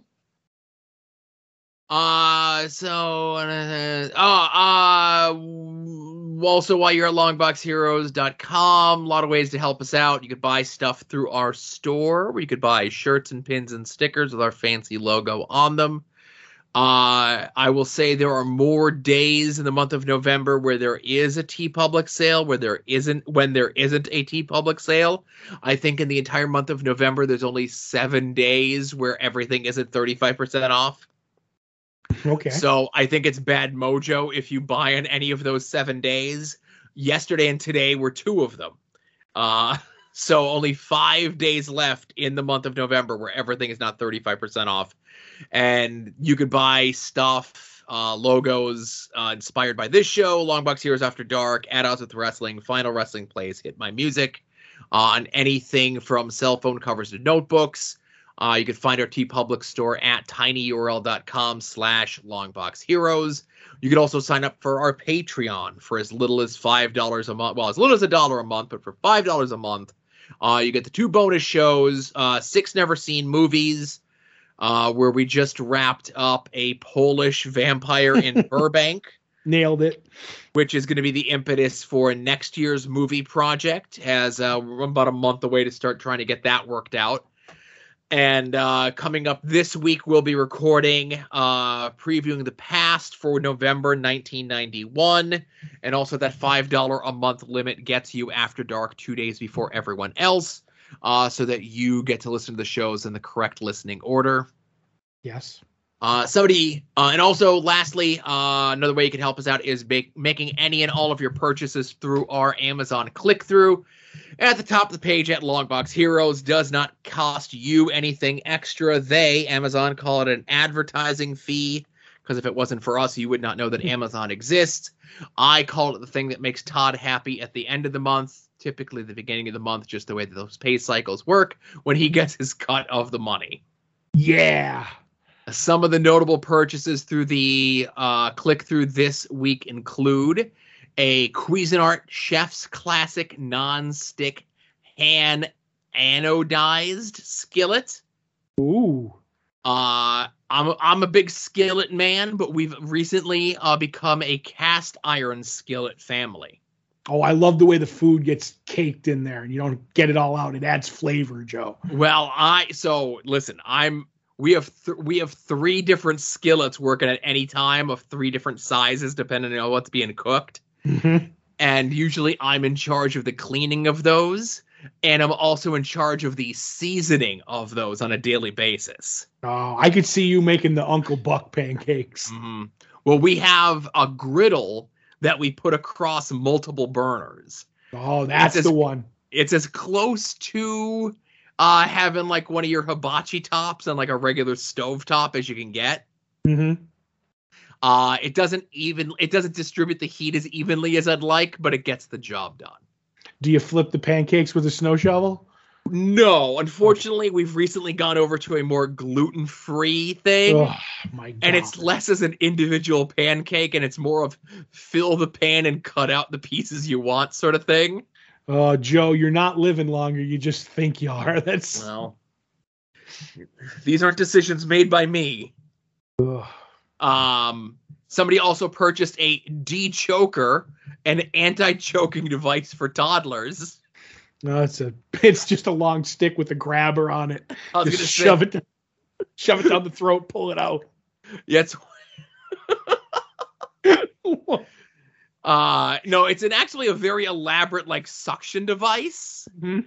which one would assume if you were worried about because like you could technically give a child the Heimlich maneuver or you can give them mouth to mouth or whatever but bearing barring any sort of red cross certification i would say this is your next best bet I just whenever a young child gets something stuck in their throat, I just give them the swinging thing like Cesaro, oh okay and I hope it just launches out, Joe. yes good luck with that uh somebody also purchased on blue uh blu-ray 4k ultra hd collector's editions uh halloween 1 2 and three. 3 oh, three is the best one. Uh, I wouldn't say three is the best one, but I'm glad in recent years people have come around that three is really good. Right? they just Uh, weren't. Yep. I will say that the covers for these suck, Oh, and I was sad to see how bad and ugly the Blu-ray covers are for these movies. mm-hmm. It hurts my feelings. oh. Okay. And somebody also purchased on Blu-ray the WFU uh WNUF Halloween special. What is that? Okay. Uh, this came out a couple years ago, and this was purported to be uh, found footage of a news special from the 80s where the local news was going to go and investigate a proposed haunted house. Okay. And it has like the commercials left in, and the tracking is all messy on it and stuff. And obviously, this was in a day and a time and a whatever where we all knew that it was cooked, right? Uh, but it still doesn't change the fact that it's really well done. And it's one of my favorite scary things that I've seen in recent memories. And the guys behind it, whose names escape me, have a new project that they just kickstartered. Mm-hmm. Um, but if you're, you know, if you're sick and tired of the uh found footage genre, but you're a horror movie person, you're a fan of 80s stuff, and you've never seen this before, even though I kind of just spoiled it, I think you'll still get a kick out of it if you watch it. And thank Oh, you okay. for purchasing it, you know? Yep. Does your heart proud? Yes. Uh it it, it, it I I was so happy to see this on the list of this week's purchases, you know? Yep. Really quick, uh, the pigskin pickums, Joe. Oh, how's everyone doing in the pigskin pickums? Is the footballs have they called the football season off yet? No, they haven't. It's going strong, Joe. There's a new leader in the group. Uh, Uh-oh. he, he he'll rename, remain nameless right now, but I'm thinking this may be the first year we may have a trophy. Um, but things may change. I don't know. Uh, undeclared. But I'm leading the pigskin pickums. right. Oh, look at that. I was gonna I say I've been holding steady at 32nd place for the uh, third week in a row. See, I'm not I'm not on Twitter telling Marcus I'm coming for him or anything like that. I just quietly accept, you know, having the best picks this week and going there. Though I still don't know who Jack Strap is. I'm hoping he is a listener. But uh once again, I have the power. I might pull a Vansky here. I have the power to bounce anybody that gets too close to me now that I'm at number one, Joe. So I think I may lead this all the way through. You don't want to. You don't want to tweet at a uh, a famous wrestler's father and ask him to do your picks for you. Oh, I may do that, but And what that's a things that stupid way? hook. That's a stupid hook to do something like that, Joe. You ain't kidding. So. uh, so Pigskin Pick'ems. I guess that's all we have left for the main show before we get into the 19 TV shows, right? yes, yes. So uh, you're gonna kick things off with talking about Stargirl, right? As I get my Stargirl notes out here. Yes, I am. Um, basically, uh, now they come home from, uh, you know, releasing Cindy and Stargirl uh, from the Shadow Realm. Also, uh, while they were going to like look for, like the family looked for Stargirl and uh, to bring her home and get the Shade to help, uh, they found two trails of Shadow Remnant, and the other one was in the school where the battle happened. So they, Jade and Beth went um, and they checked and they found some residue leftover shade material and jade checked it with her ring and it may have infected her and the ring so they get back home to the reunion. Beth finally gets to meet uh, dr midnight aka chuck if you will. So you know they get to have their moment and discuss things like oh like do you want me to return the goggles? And he's like no i have my own. And you know they, they go on like if we work together we could speed up the formula because i gave you access to the the classified files. Maybe we can find eclipso um so there's like nice closure there with with with the two of them um while that's going on uh they want to bring back the other two jsa members so courtney goes to see Yolanda and ends up seeing Yolanda at church. She doesn't want anything to do with Courtney, but Courtney ends up telling her, like, hey, gives him the business about, uh, you know, she's not the first JSAer to kill. Um, and, you know, Wildcat was on board to kill uh, Bruce Gordon. So, like, you know, hey, we can come back and discuss this. Yolanda actually freaks out over this and goes, Did you think this was going to make me feel better? Like, I don't even you know, like know what to say to you. Like this just even makes me think about it worse. Um, and she leaves. Cindy sees this, put a pin in that. We'll come back to it. So uh, also, uh, Pat goes to Rex's uncle to get him to drop the charges because uh, you know he's a good kid and this could ruin him. Like like one mistake, blah blah blah. Uh, the uncle, like he gives him the, the rundown, and the uncle writes on a notepad because his jaw's wired shut, go to hell, and it's even underlined. Um, so he goes, well, you know, you're a bad person, and th- and this is a scene that turns dark quick. And Pat goes, I've seen your kind, bullies and thugs and blah blah blah, and you know, uh, I I know how y'all are because uh, everybody's got a little bit of darkness in them even me. And he ends up closing the blinds and the the, the uncle's like uh, like like nervous. And he ends up getting rex out of prison or out of jail like and the the charges dropped and takes him back so he can work on the uh fixing the hourglass that he end up you know breaking. Um cindy now is like hanging out at the house and they're telling her like you have to be good. Don't be like you know like don't we don't know if we trust you yet but the friend of the, the enemy of my enemy is my friend. Um maybe the shadow is floating around the house. There's uh you know a shadow on the wall with the top hat. Maybe he's still alive but he's should be dead. And death's permanent in these comic book things. Um so cindy remembers that like he saw courtney and yolanda talk. So she goes to see her and basically reverse psychologies her into uh you know coming back to the group by saying like we don't need you. You're weak. You're soft. You're going to bring us down. And yolanda's like courtney would never have you be part of the group. She's like, I'm back because I, I can do this and we have a truce. She's like, Well, I don't trust you. So she comes back just to, you know, watch Courtney's back because she thinks Cindy will turn on her in a second. In the end, she talks to to Courtney like, I'm I'm I'm just doing this for you. So uh that happens. Cindy ends up calling somebody that we're not sure who it is. And she says, I need you to come back. So we're going to find out who that is.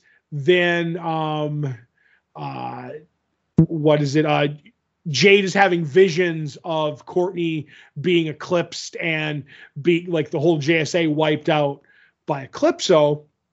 And Beth and Dr. Midnight figure, well, we can even speed up the process if we use something from the uh, Injustice Society's uh, layer. So they go there. And when they get there, Bruce Gordon's there, the kid, but they're like, we can see with the goggles you're actually Eclipso. Um, we're we're you know we're going to take you down. We've called the whole JSA and they're on their way. And he's like, good, because that's exactly what I wanted, and I want Courtney. Once again, we see the like the visions of uh, her being eclipsed, red eyes, and she's like def- looks like she's defeated the, the, the Justice Society. And he says, with that, I could become you, you know, your new god. And with the great darkness is, or no, what does he say? So whatever it is, it's from the old like Eclipso crossover, and I forget the exact phrase. I forgot to write down, but I got goosebumps when he said uh, that line because it reminds me of, of the crossover. I like this episode, and we go into the ending this week, I guess with the um the darkness within. The darkness within. That yeah. was the name of the the annual crossover. Right. Okay uh like this episode this definitely felt in a good way uh very much like we're trying to wrap up all the storylines that we started for the season. Yep. Um you know we get the bit where so uh, this doesn't feel like a typical C- CW show, and I hope someone gets fired over this because characters are talking to each other and resolving issues by discussing things with each other. Right. Like how, even though it was in the Shadow Realm, Courtney brings up like whatever happened with her and her mom that she saw in oh, there. Oh, yep, forgot about that. That's right. a great scene. Yeah. To kind of resolve like whatever their feelings are. Uh, you mentioned Cindy confronting Yolanda over everything with the leaked photos from like episode two of season one, you know? Right. Not to be funny. And I think I, I, I, don't want to toot my own horn go back to that. I think I even said I thought Cindy was the one who released the pictures all those all that time ago. I think they didn't come right out and say that. I think they uh intimated that, you know, but they never like I said, they they gave us enough information to figure that out, but I will give you the I'll give you your sure. own Todd nod on that one. Oh, thank you. Okay.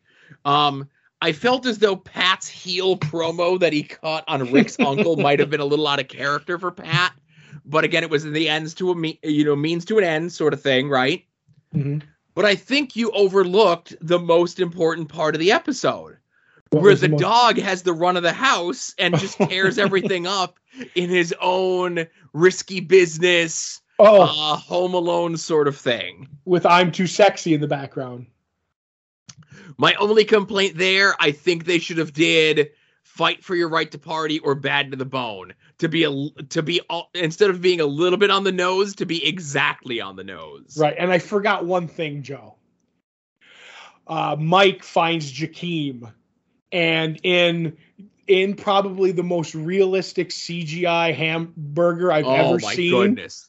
Wait a minute, I'm sorry, the second biggest CGI hamburger I've ever seen.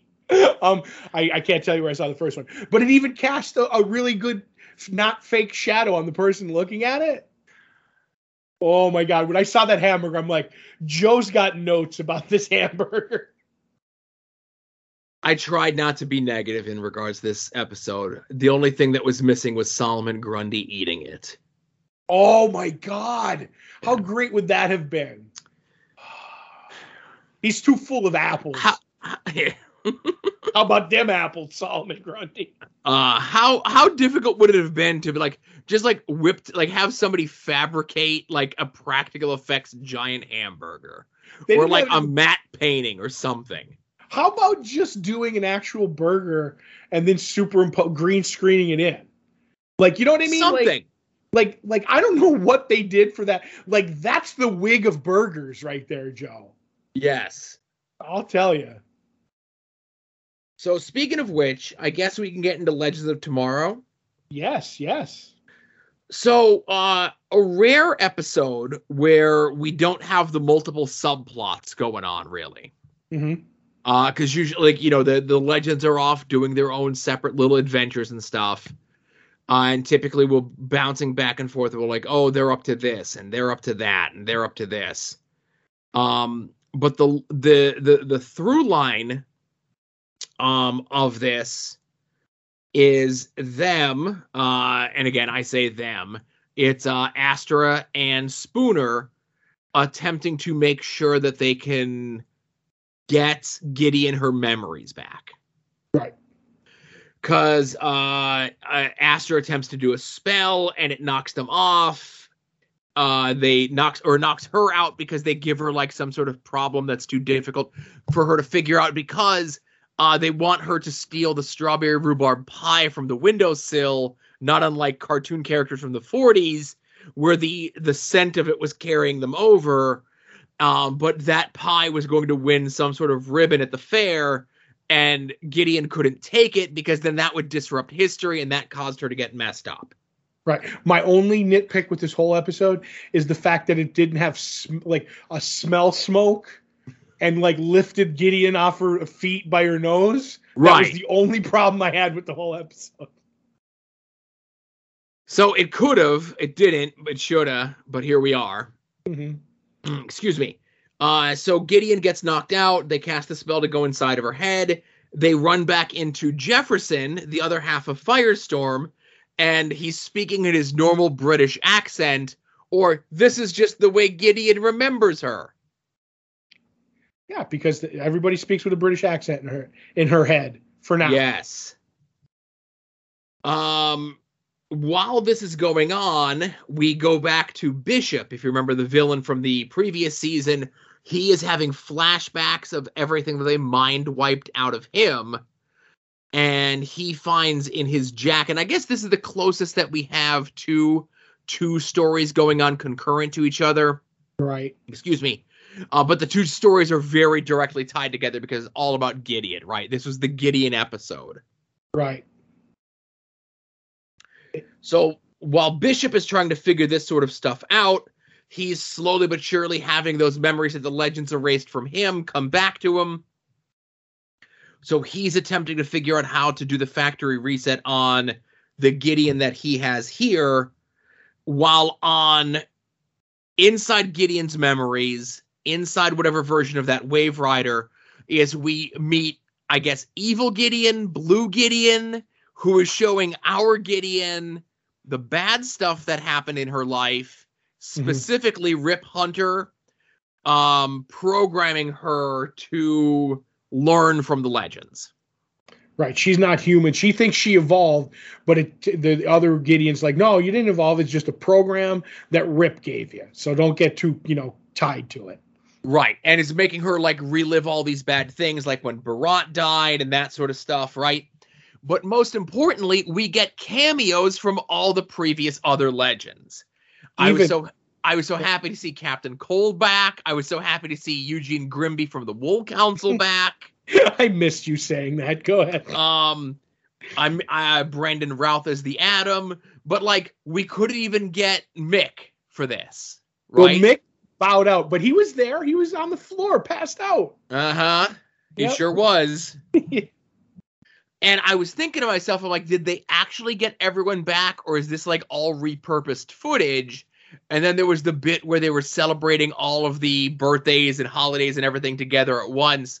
And Gary has the ham fisted dialogue about how to eat a person. I mean, a person shaped cookie, not an actual person.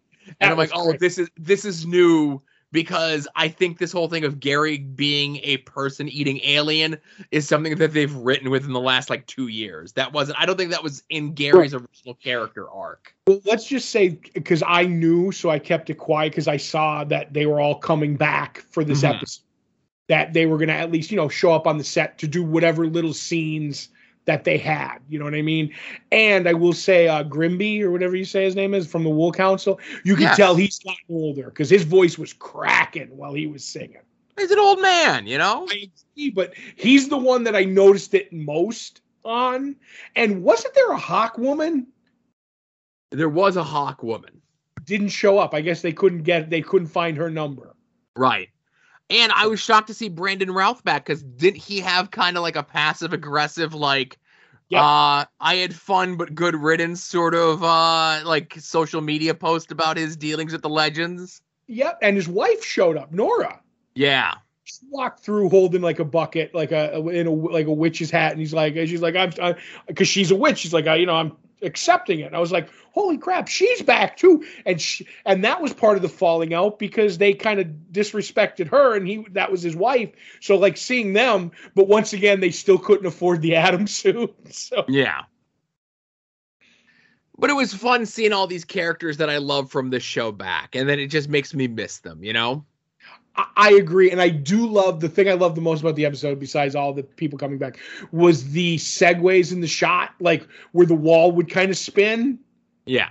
A I know it's so small, but I was like, that was really intense the way they did it, and it was an easy shot. So I don't know. I just I I, I really like the episode. Legends was fun, but uh hopefully we'll get more Wentworth Miller because he's not doing anything that I can see. Aw. I'm sure he's busy staying out of trouble. Yeah, he's trying to keep his uh, sidekick Heatwave out of trouble. hmm But uh So I guess next up in the batting order is Doctor Who. Todd, I'm going to let you take this one. Oh, I really thought you were gonna, you know, lead the band on this one, but I'll I'll take over. Um, so the ish, the episode starts out with the doctor and Yaz being, you know, held up by I I can't remember the name of the villain, but uh, he, you know, they're like, oh, we're chasing you, but they have him over acid uh, with a with a hover bar and you know restraints and everything and he leaves and he's like i'm gonna leave you. They end up getting away in a classic like doctor who like craziness and the uh, handcuffs are voice activated but maybe they were established when she was scottish so she doesn't know how to get them out. Um but she ends up you know getting away and they're like oh we have to find him because he said he's heading to earth kind of a deal so uh, we're gonna go we're gonna go hunt them down while that's going on uh, we jump to the character whose name is Swarm. I don't know if they said it in the show, but it was in the credits that he's at, you know, uh, at the beginning of time being held. And every once in a while, these uh, t- division people who work for the Gallifreyans come to check on him. He ends up breaking free and he does this whole vision, like the whole thing, he sends as a vision to the doctor who's like, who kind of like messes her up. Um, and she's she's just like playing it off. And the tardis is acting up and i'm just going to say this like to jump through it. Like at this point it's you know not working. Later on it's leaking. Uh, the door is appearing in the wrong spots. So uh, something's definitely up with that and uh, so they go to earth where we end up meeting dan who's going to be the new companion and he's in liverpool and he's giving fake uh, tours at the museum for while his girl, uh, the girl he wants to date, who works there, she shows up and says, you know, hey, stop it, or you're gonna get me fired. He's like, oh, okay. Um, let's have a date tonight. Her name is Di. He's like, okay, I'll meet you. It's Halloween. We'll go have a good time. He goes home. Um, and on the way, we find out that he works for the food bank, helping people with, you know, food because they don't have money. And he won't take any of it, even though he's starving, which puts him over as a good guy and a good companion, uh, future companion material. He goes home and somebody, you know, knocks down his door, and it's the villain from the beginning, and the name is Karvanista. And they take off their mask, and they're a big dog, and he thinks he's uh like a, a costume and he's like no no no and he ends up putting him in a stun cube and taking him away. The doctor and yaz appear and they figure out that you know that they were there um and that they stunned him and took him away. She feels that they left a trap the the, the, the dog left a trap so they get out but the house shrinks. She puts it in her pocket because she's used to you know stuff being smaller and stuff like that. But they run into claire who's this character who's like, I know you, but you don't know me. it's a wibbly wobbly timey wimey thing. And she's like, all right, we'll meet later. Uh, I don't. Uh, doctor's like, I don't have time for this, but it was nice meeting you. They leave. That Claire ends up meeting a weeping angel later. We'll jump to that, and she gets. Weeping angels throw you back in time. So she's been thrown back in time somewhere. Um, probably to where in the beginning of the episode, which I forgot, is someone in the 1800s was building tunnels under Liverpool for a cataclysm. And I think that's where she went. So um, they end up chasing the the dog. They find him, and they think you know that there's a billion other ships, seven other billion ships coming to Earth.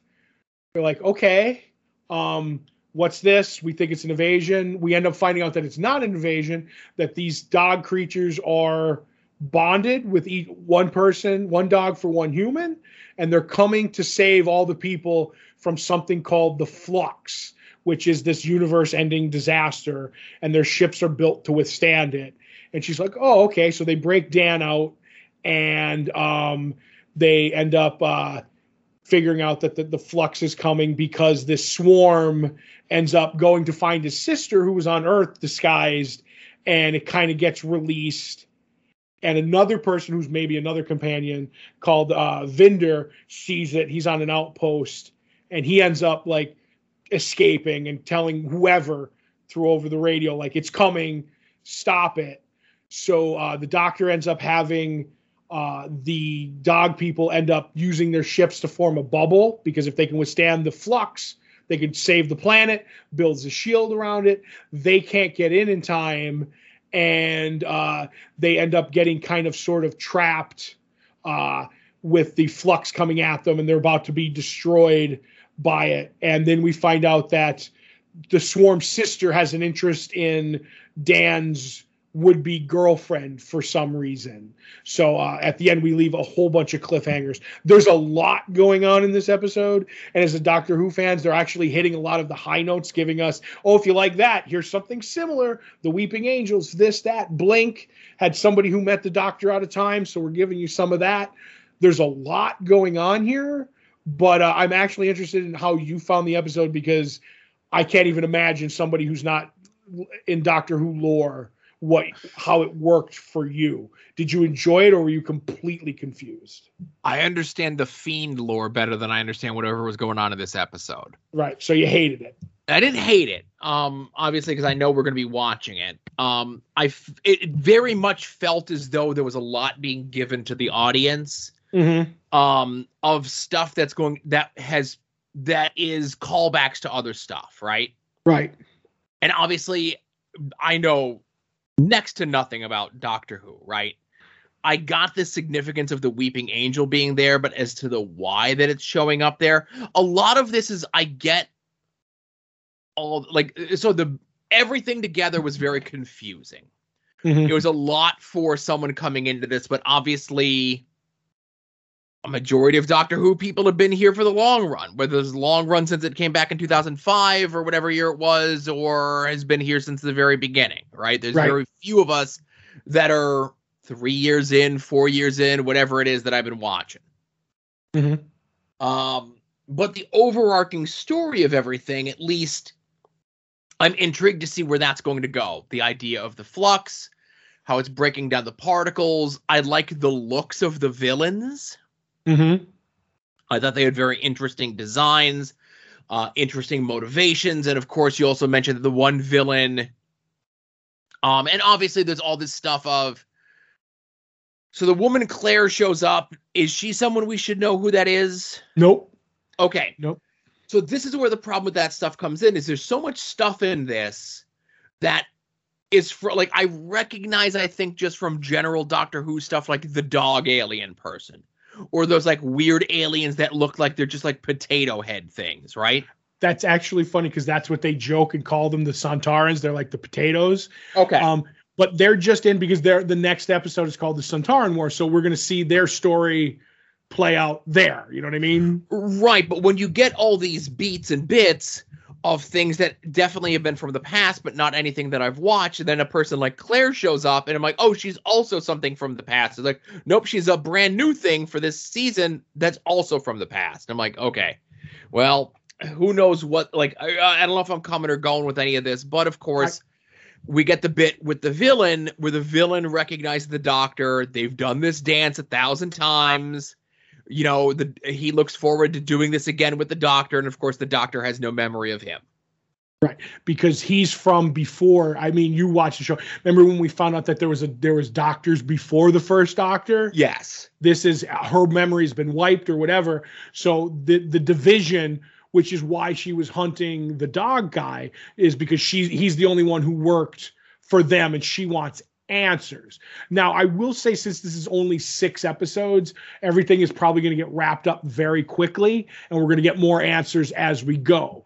And I do agree it's a first uh, confusing episode for one of six when we usually get 10 to, to 13 episodes. So um, I don't know. Hopefully, it'll get, uh, you know, quicker for you, but at least you don't have to go 13 or whatever. It's only 6 Mm-hmm. or five more you got and you're out. Right. We'll see. Mhm. Well, there's there's five more than the New Year's special, right? I don't think so. I don't think we get. I think New Year's. Maybe there is a New Year's special. I forget where the specials work out because there's three or four next year. So we'll see. I'll keep you. Don't worry. I'll keep you abreast of the situation. So, uh last but not least, we have uh the series finale of Y the Last Man. Just the season because it might get saved. Mm-hmm. We'll see.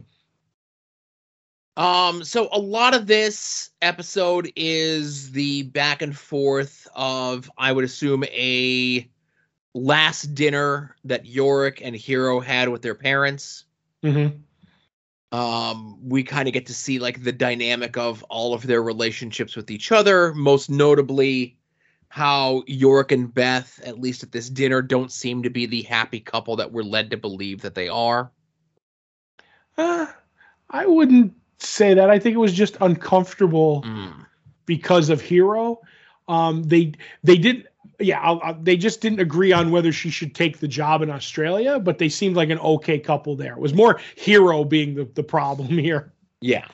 But Uh so we have that going on. We have uh Hero with the uh uh revelation to and again I feel bad my notes are a mess with all the stuff that we had to watch this week, you know.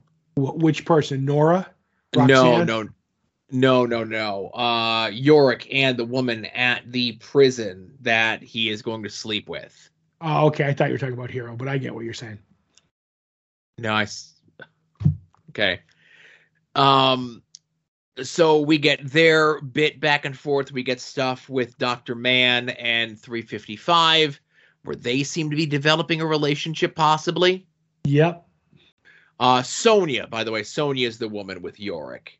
Okay. Uh, then we have um he, uh Hero of course with the group with uh Roxanne and we have Nora of course and there's still contentiousness there. They had stumbled upon like an Olympic sized swimming pool and they're like all celebrating getting getting ready for their big raid on this town that they don't know is the women's prison but they're pretty sure that Yorick is there.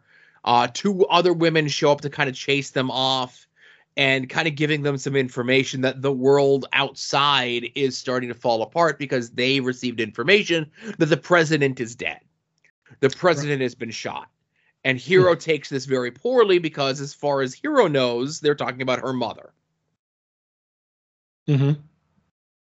So with this information, they go and they make their raid on uh, the town, and that goes uh, poorly as well. They keep doing the shot with uh, Nora noticing the people in the town looking up at stuff, Mm-hmm. waiting for like the sniper on the roof that inevitably inevitably shows up.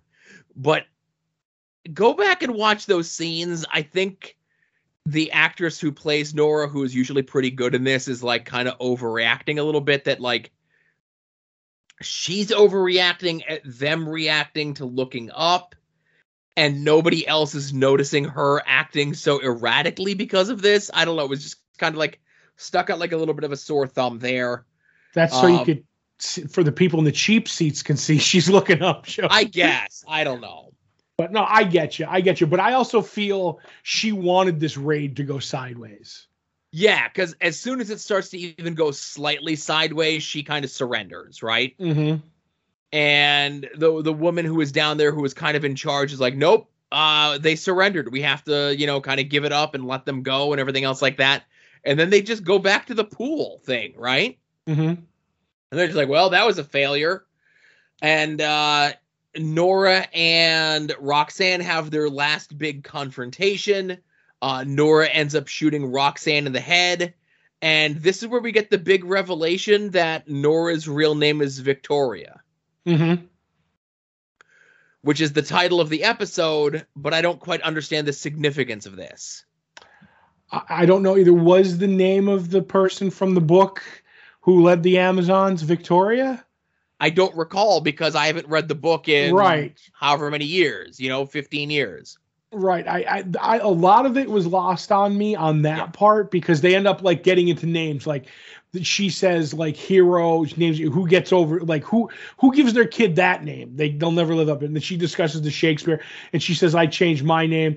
And I'm like, well, why didn't she like the name Victoria? Is it something to do with like Victoria being a queen? Like I, I honestly did not get all of that, but I did like Nora in other parts of the show, like when she's talking to her daughter and says something like, "Well, you have to be strong because I tried blah blah blah," and she goes, "End up like, well, you're just starting to sound like Roxanne." She's like, "No, Roxanne sounds like me, and don't ever forget it." And I'm like, "All right, Nora's coming around." You know what I Yeah. mean? Um, so I can't wait to see where her storyline goes. Well, uh, then, of course, as the uh, battle at the prison is starting to, to dissipate, their whole thing is we're going to create 355 and Dr. Mann are going to create a diversion. Or no, uh, 350 or yeah, 355 is going to create a diversion. Uh, they have one of the other folks there who can pass for male. They put him, her off as the stand-in for Yorick, while Yorick and Dr. Mann um, and Sonia try to make a getaway, and the people that end up cutting them off is Hero, and this is where Hero and Yorick have their meetup. They find out that they're both still alive. This is when Hero tells Yorick that his mother is dead. Um, because she got the information the president is dead, but she's not dead. Jennifer is with Beth and Sam. Uh, however, they got together is up to us. Um, but now they have to kind of figure out because they get a raid on the house by the Culper ring. Mm-hmm. While this is going on, um, one of the other people from Roxanne's group end up shoo- shooting Sonia. So Hero shoots her as kind of retaliation, and that's kind of cover to let Dr. Mann and Yorick get away. They meet up with 355 and are given the information because um, even though in the last episode 355 got rid of that tracer thing that she had, another one showed up and it led them to a car that had maps and was full of gas and everything else like that. So it's going to lead them to the Culper Ring folks uh, who have picked up the president as well. So there's a there's a thread of getting all these characters back together. Uh we also had the weird bit where Kim was fantasizing about being with Yorick as well, which was interesting. God gave her a vision, Joe. Mhm, sure did. Um, but I really tried. They, I really feel as though they tried to stick this landing as best as they could. Um, to give us hope for another season, but you know, I, I think ultimately knowing that we're not going to get another season anytime soon, um, that this unfortunately ends up just being a little unsatisfying. Right, as any show that doesn't, you know, has this kind of wide scoping thing when it doesn't get picked up again, you know, that's the nature of the beast watching a formula a formula uh, of a serial TV show. You know what I mean? It can happen if it runs its whole course, you get to see it. If if not, you left you're left with a ton of questions and um, if you have questions, go read the comic. That's what I tell people. Mm-hmm. You know, even though we're so far off the reservation on the story at this point, um, I don't remember Y the last man perfectly, but I don't remember a lot of this stuff happening, you know? Yeah. So Um, for sure. So I enjoyed it for what it was. Um, it definitely felt like the comic book, but it felt not enough like the comic book that I want to read the comic book again to kind of relive and re-enjoy that. Uh, I'm the same way, and the whole thing with this makes me not want to review Sandman for the show. Okay. And I'm being serious. Like this is one of those things that I'm thinking about in my head. You know how we always joke around and we're kind of serious about like do things that make you happy uh, like on this show and you know you'll or our good time and good and it, and it transfers over to the listeners and everything like that.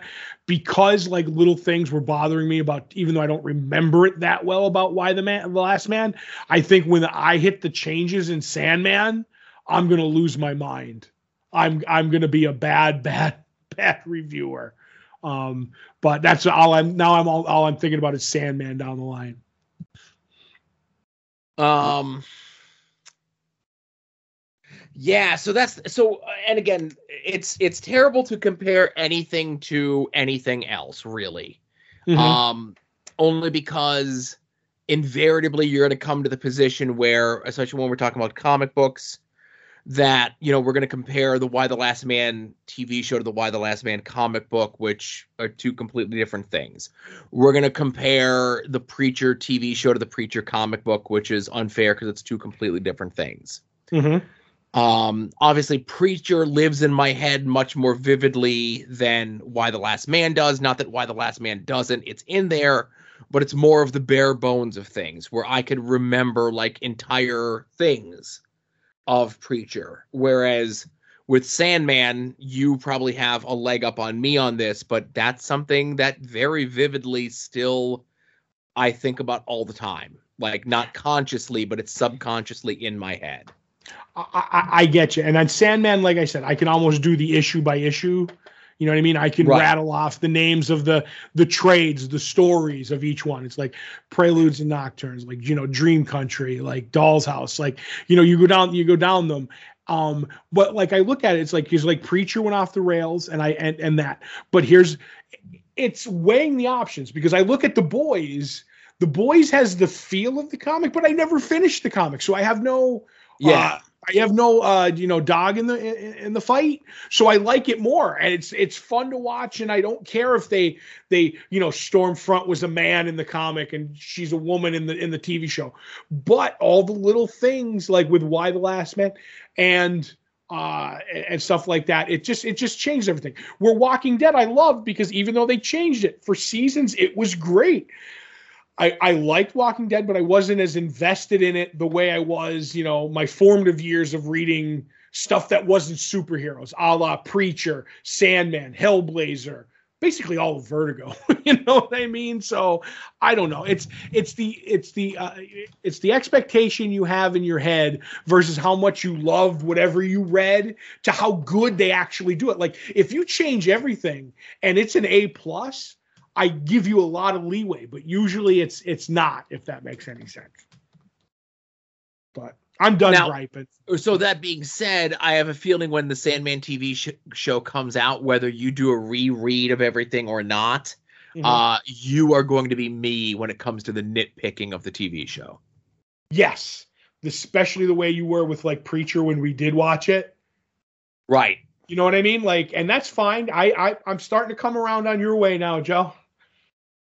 So we'll see. And the other problem with it too is Sandman is going to be Netflix, which is going to be all at once. And I always hate doing the all at onces, you know? But exactly. Anyway. Um, like I said, I, I enjoyed the show for what it was. It just I, I feel as though the landing it I think not knowing going into the ending um, that the show wasn't getting renewed on FX and probably won't get picked up anywhere else for a long time. Um, just kind of felt flat, you know. Right. If it does come back, will you finish it?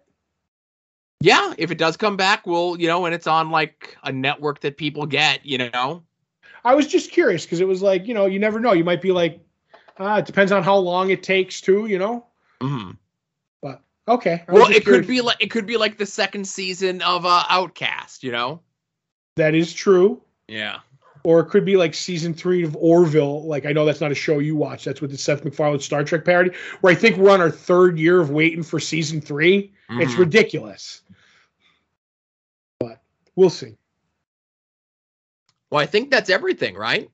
I believe that's everything. Definitely a short show this week. Yeah. Uh, no comment. Uh, thanks for listening, everyone. Uh, for Todd, this is Joe. Uh, saying this was episode 579 of Longbox Heroes, and we'll see you all here next week. Remember, be a faucet, not a drain. Boop!